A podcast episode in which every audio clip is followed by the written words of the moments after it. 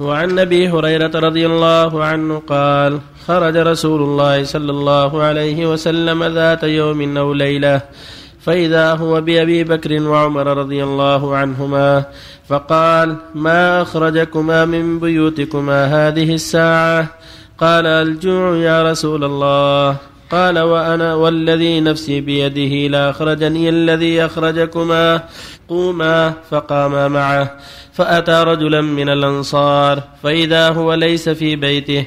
فلما رأته المرأة قالت مرحبا وأهلا. فقال لها رسول الله صلى الله عليه وسلم أين فلان؟ قالت ذهب يستعذب لنا الماء. إذ جاء الأنصاري.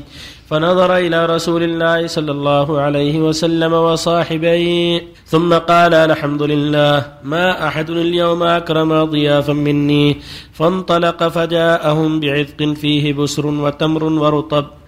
فقال كلوا وأخذ المدية. فقال له رسول الله صلى الله عليه وسلم إياك والحلوب. فذبح لهم فأكلوا من الشاة ومن ذلك العذق وشربوا فلما أن شبعوا وربوا قال رسول الله صلى الله عليه وسلم لأبي بكر وعمر رضي الله عنهما والذي نفسي بيده لتسألن عن هذا النعيم يوم القيامة أخرجكم من بيوتكم الجوع ثم لم ترجعوا حتى أصابكم هذا النعيم.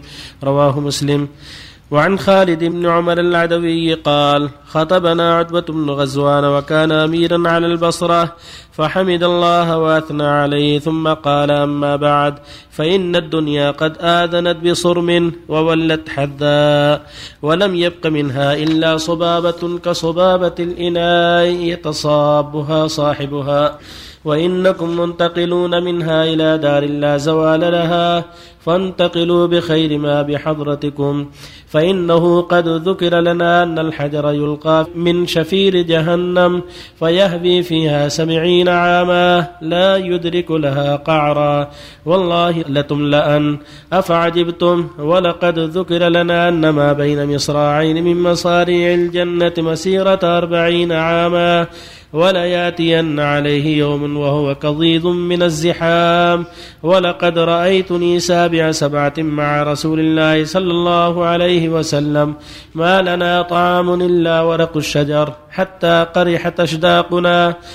فالتقطت بردة فشققتها بيني وبين سعد بن مالك فاتزرت بنصفها أو اتزر سعد بنصفها فما أصبح اليوم منا أحد إلا أصبح أميرا على مصر من الأمصار.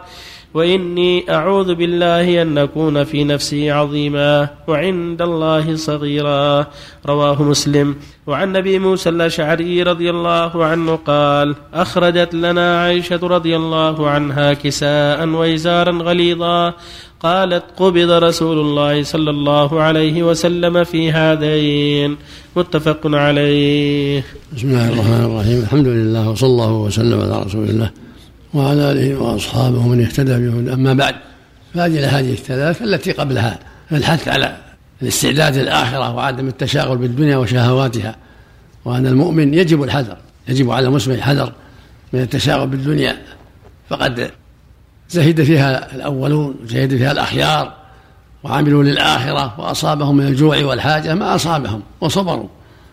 فالواجب على المؤمن أن يكون أكبر همه الآخرة وأن يحرص على الأعمال الصالحة التي تقربه من الله وتبعده من النار وألا يكون همه جمع الدنيا وحطامها في هذا الحديث أن الرسول صلى الله عليه وسلم خرج ذات يوم من بيته فإذا هو بعمر والصديق رضي الله عنهما فسألهما ما أخرجكما؟ قالوا الجوع خرج من الجوع. فقال والذي نفس بيته ما أخرجني إلا الذي أخرجكما وهو الجوع. فذهبوا إلى بعض الأنصار فقدم لهم عذقا من الرطب والتمر وأكلوا وشربوا. ثم قال صلى الله عليه وسلم والذي نفسي بيده لا تسألون عن هذا النعيم يوم القيامة. يعني داخل في قوله ثم لا تسألون يوم النعيم. الرطب والتمر من أعظم نعم الله. فينبغي المؤمن أن يكون حريصا على الإعداد للآخرة والحذر من التشاغل بالدنيا على وجه يشغله عن الآخرة. وهكذا حديث عتبة بن غزوان خطب الناس ذات يوم فقال إن الدنيا آذنت بصرم وولت حذاء ولقد بلغنا أن الحجر يلقى من شفير جهنم يبكون سبعين عاما وصل قعرها وأن المصراعين من أبو الجنة ما بينهما أربعون عاما يأتي عليه يوم هو كثير من الزحام كثرة الداخل الجنة. فأمرهم يعدوا للآخرة وأن يجتهدوا في الآخرة في العمل الصالح وأن يحذروا التشاغل بشهوات الدنيا.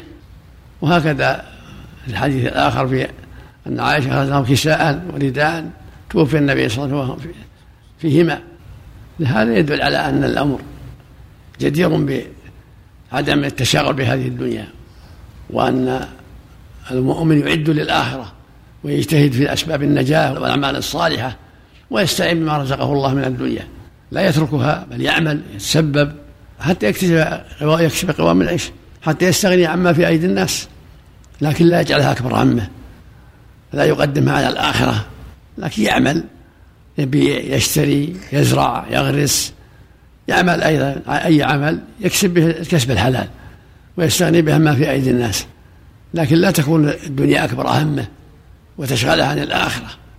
يقول النبي صلى الله عليه وسلم احرص على ما ينفعك واستعن بالله ولا تعجزن. يقول صلى الله عليه وسلم لما سئل أي كسب يطيب؟ قال عمل الرجل بيده وكل بيع مبرور. ويقول صلى الله عليه وسلم لا أن يأخذ أحدهم حبله فيأتي بحزمة من الحطب على ظهره فيبيعها. فيكف بها وجهه. خير له من سؤال الناس. أعطوه أو منعوه فالمشروع للمؤمن أن يطلب الرزق وأن يعمل ويجتهد لكن لا تشغله الدنيا عن الآخرة.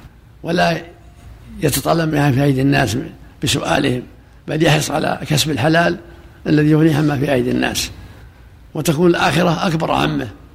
وفق الله الجميع. الله يجزاك الجنة. ذكر المؤلف والسؤال عن هذا النعيم. سؤال تعديد النعم لا سؤال توبيخ وتأديب والله أعلم. الناس في هذا أقسام المؤمن يظهر فضل الله عليه والكافر حتى يعذب بتفريطه. والعاصي بين ذلك. نسأل الله العافية. نعم. صلى الله عليك. في ولد لي صار لي حادث مع رفيق له ورفيقي هذا عنده واحد راكب وتوفى الراكب هذا. فأنا أسأل الحين. إذا كان بأسبابه يصوم شهرين متابعين. إذا كان بأسبابه. قرر المرور إنه بأسبابه عليه صيام شهرين. نصفين عليه من الخطأ. كل واحد عليه شهرين كل واحد منهم عليه شهرين. لكن ولدي هذا حالته الصحيه ما تحمل إذا قدر يبقى في ذمته حتى يتيسر. لا ما في إلا هذا الا العتق والعصمه هو متيسر. نعم. صلى الله عليه صلى الله قول بعض أهل العلم فضل النوافل بعد الفرائض طلب العلم. طلب العلم فريضة ما هو بنافله طلب العلم فريضة حتى يتعلم دينه حتى يتفقه في دينه. لكن نوافله أفضل العبادات نوافله.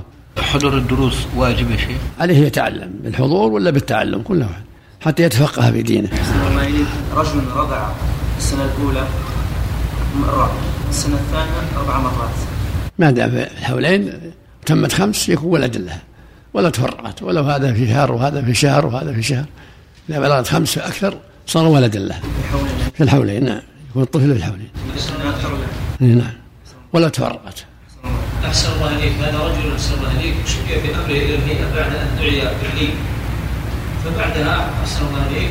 أرسل أهله إلى الداعي وقال إن تكرر الدعوة أو الشكوى إلى الهيئة سيرى ماذا يكون العقبى هل هذا يترك لأن المنكر سيجر إلى المنكر؟ يستمر في الإنكار عليه الشكوى.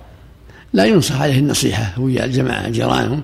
الجيران لا تسر حاله ينصح ويا جيرانه يتعاونون على نصيحته وتوجيهه إلى الخير حتى لا تقع هو يقول يسكت كثير احسن الله عليك وربما ضربه مسدسا. على كل حال إذا كان يخطأ يسقط عن الواجب.